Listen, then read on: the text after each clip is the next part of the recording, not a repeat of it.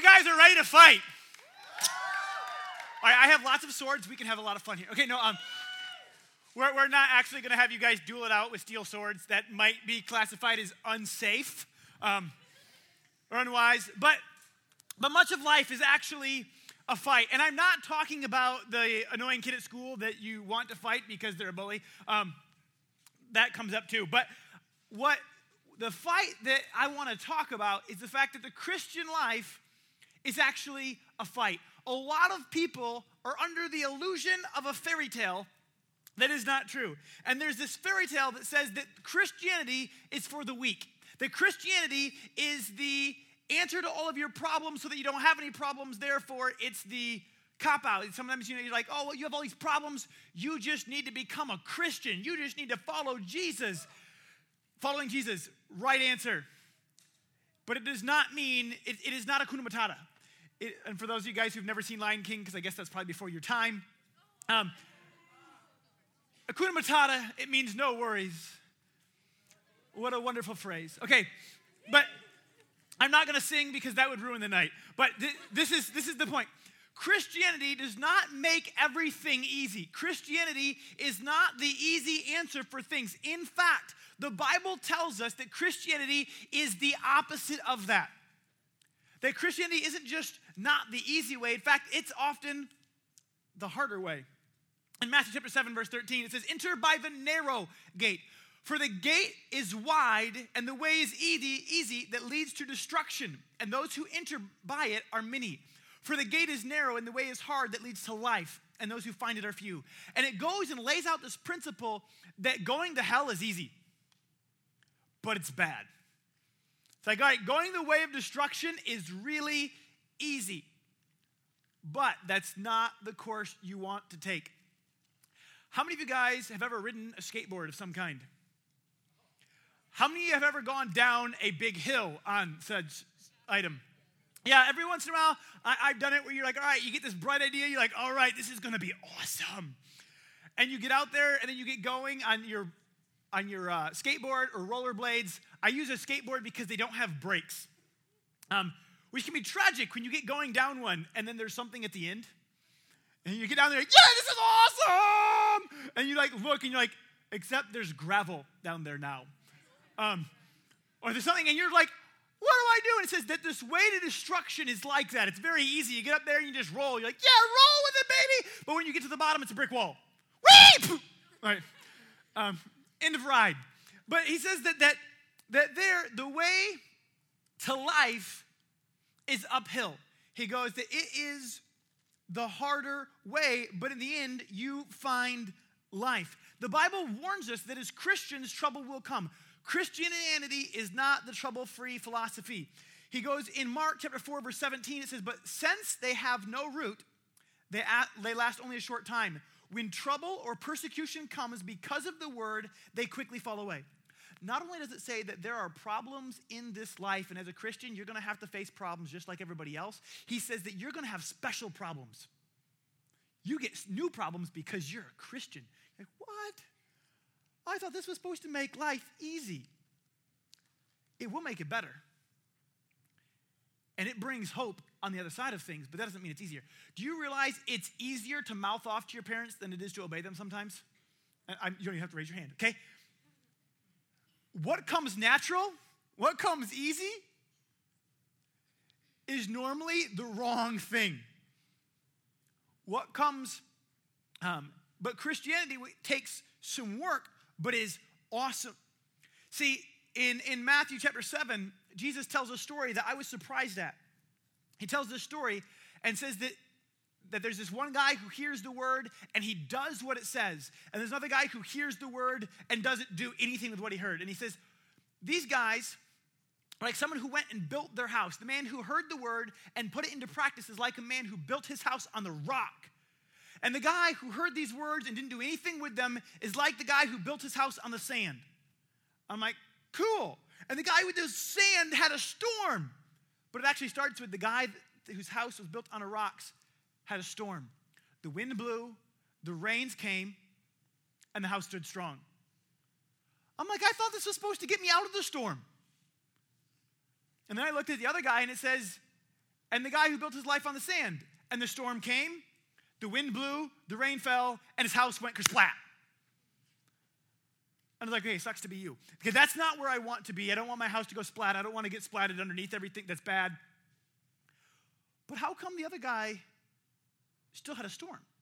And as I begin to look at this, I realize that storms in life come to all of us, but we get to decide if we're going to go through it our way or God's way. We get to decide am I going to live for what's easy or am I going to follow God no matter what?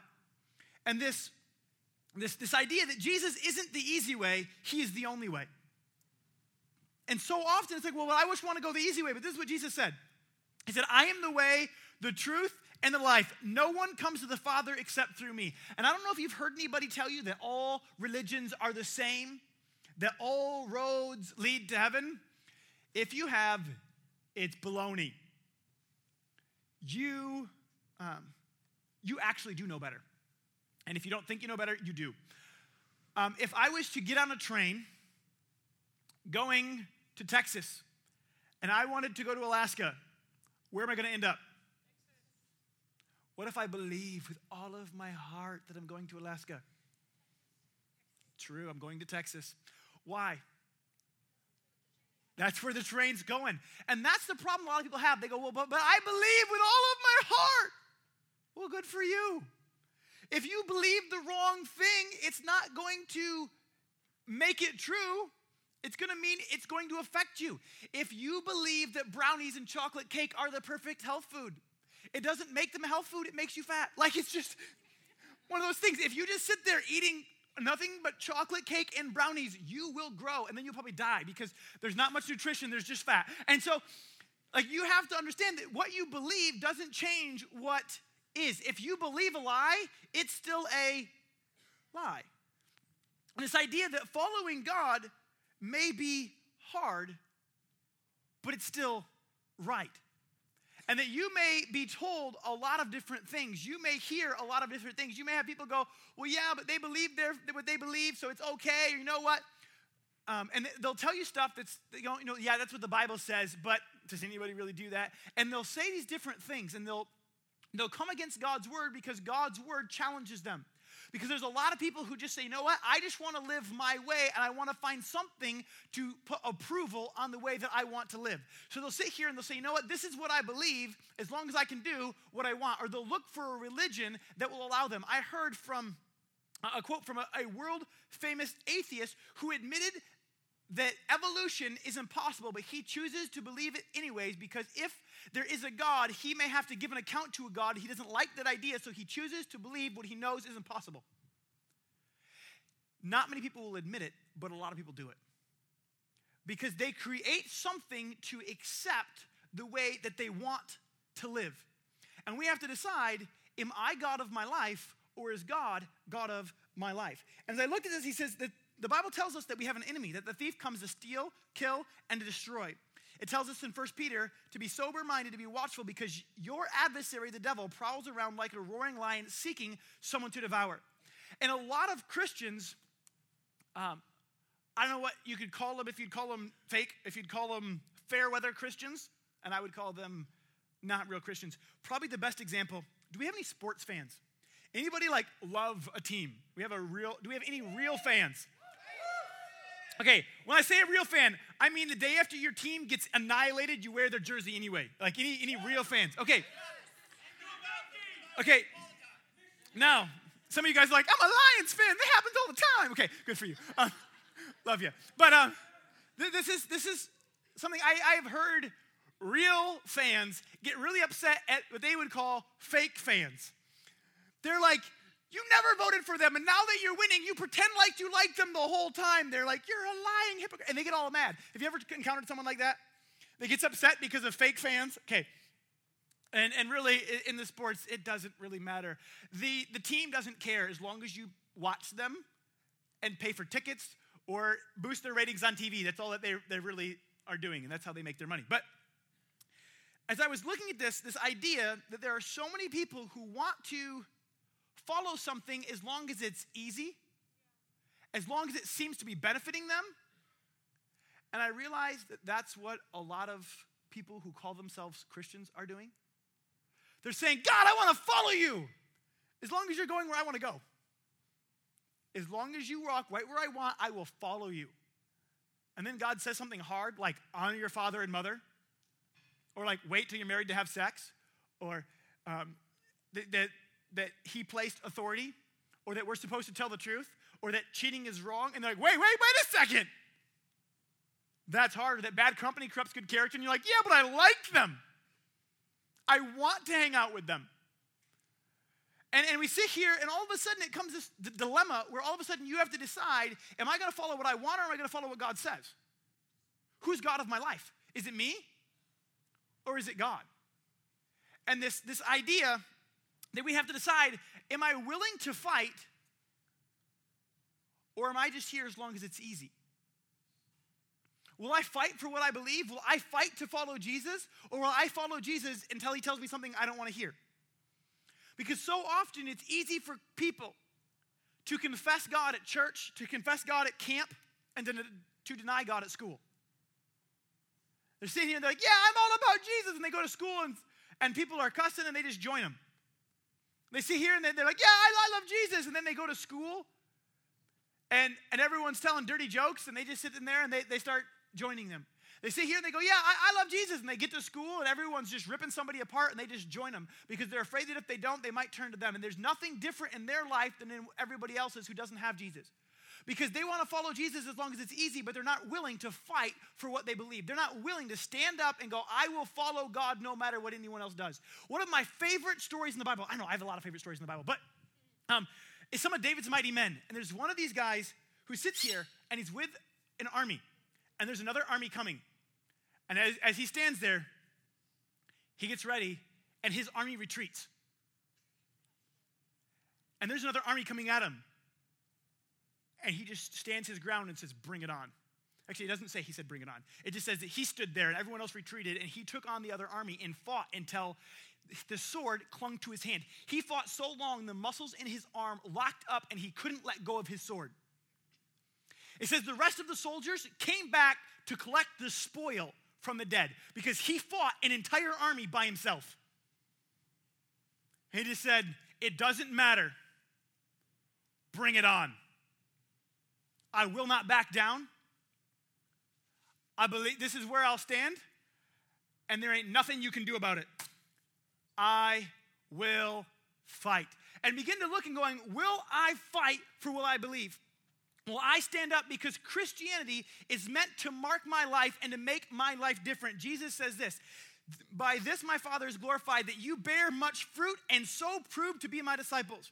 In John 14, 15, he says, If you love me, you will keep my commandments. John 15, 10, if you keep my commandments, you will abide in my love. And this doesn't mean that you have to be perfect, it doesn't mean that you never make a mistake, but it means that you try and that you fight to live for Him. And I, have had people ask me, a lot of times actually, um, can I do this, something that they know is wrong, and still be a Christian?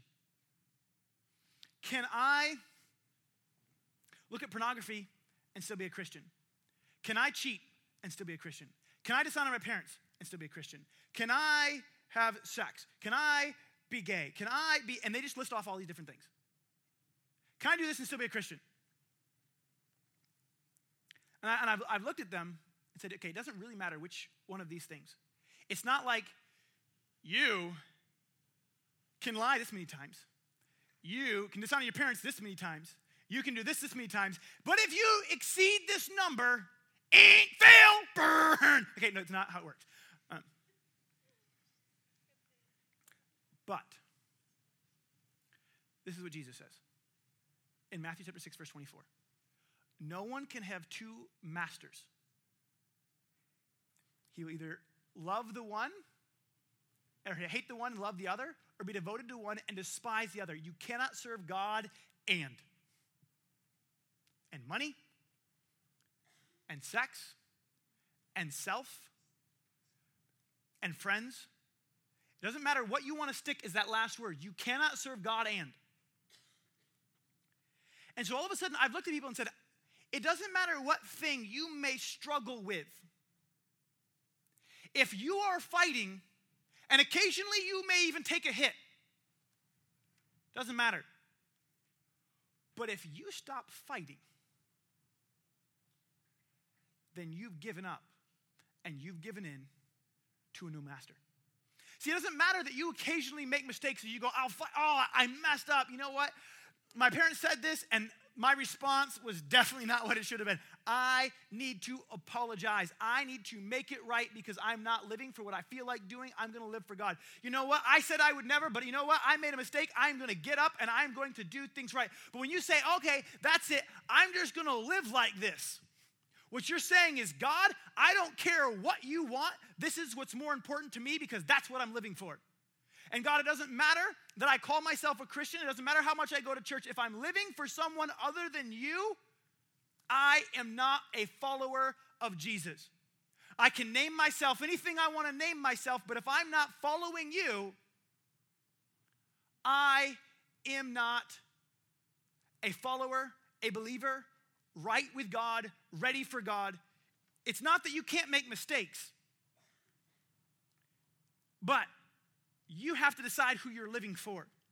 In, in Revelation, he sits here and he says this in three, chapter 3, verse 1. It says, I know your works. You have the reputation for being alive, but you are dead. It's not that you can make somebody else proud of you. So you're living for God. Because there's a lot of people who are putting on a show. And here at church, they look awesome. But do you realize that in the end that you're not going to stand in front of Pastor Daniel to give an account for your life? It's not like, Pastor Daniel, do I get to go to heaven? It's not like I'm going to go look and go, you know what? I saw you in church this many times, therefore you get to go. That's not how it works. I am not God, and I'm grateful for that. But we're going to stand in front of God, and we get to go, God. And He's not going to sit here and go, your church attendance, ooh, do you realize you are really close to the minimum quota? I don't know. You know, that one service, I'm not sure if I should count it because you slept through the whole thing. I'm like, like that, that's not how it works. He sits here and goes, Did you put your faith in Jesus and did you make him the Lord of your life? The Lord is the master. Not your get out of hell free card when I die, but did you make Jesus the master of your life? He says to some, He says, I know your works, you are neither cold nor hot. Would that you were either cold or hot, so because you're lukewarm and neither hot nor cold, I will spit you out of my mouth. He goes, You don't know what you are. And you're a lot of things, but you're not following me. And I begin to look at this and this, this, this mindset of going, Are we asking the question, how much can I get away with, or how much can I follow God? Because if you're asking, How far from God can I live? You'll find that you'll live your life without Him. If you're asking the question, how close to God can I live? I promise you that you'll make mistakes. But you're going to grow closer and closer to Him as you go. There's, there's a lot of parables that Jesus tells about when He returns. I'm not going to go through them all, but I'm going to reference a couple of them. Um, I was reading them the other day, and there was something that shocked me as a kid, I read them and I realized that there were some people who got to go to heaven, there were some people that went to hell. I caught that in the parables as a little kid.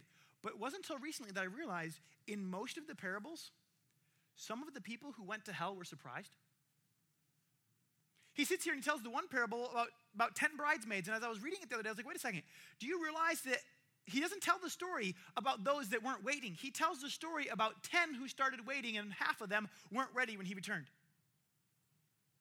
I go, well, if the people who were waiting for his return indicated believers, he didn't even wasn't even talking about people who never placed their faith in him. He started this parable with 10 people were waiting for God and 5 of them grew cold and said he isn't returning and weren't ready when he came back. And then I went and looked at another one and he talks about a servant who the master put in charge and while the master was gone, the servant said, You know what? My master is delayed in coming. I'm going to begin to live for myself and do whatever I want. Says he began to eat, he began to get drunk, he began to beat and mistreat the other servants. And then the master reappeared and was not happy with him. And as I went through all these parables, I'm like, Wait a second. There's something in common that, there, that there's a lot of people who are start out waiting. And Jesus says it this way He says that the love, because of the lawlessness, will be increased, the love of many will grow cold. And I, and I, as I heard this, I thought of a group, thought of a story that I heard.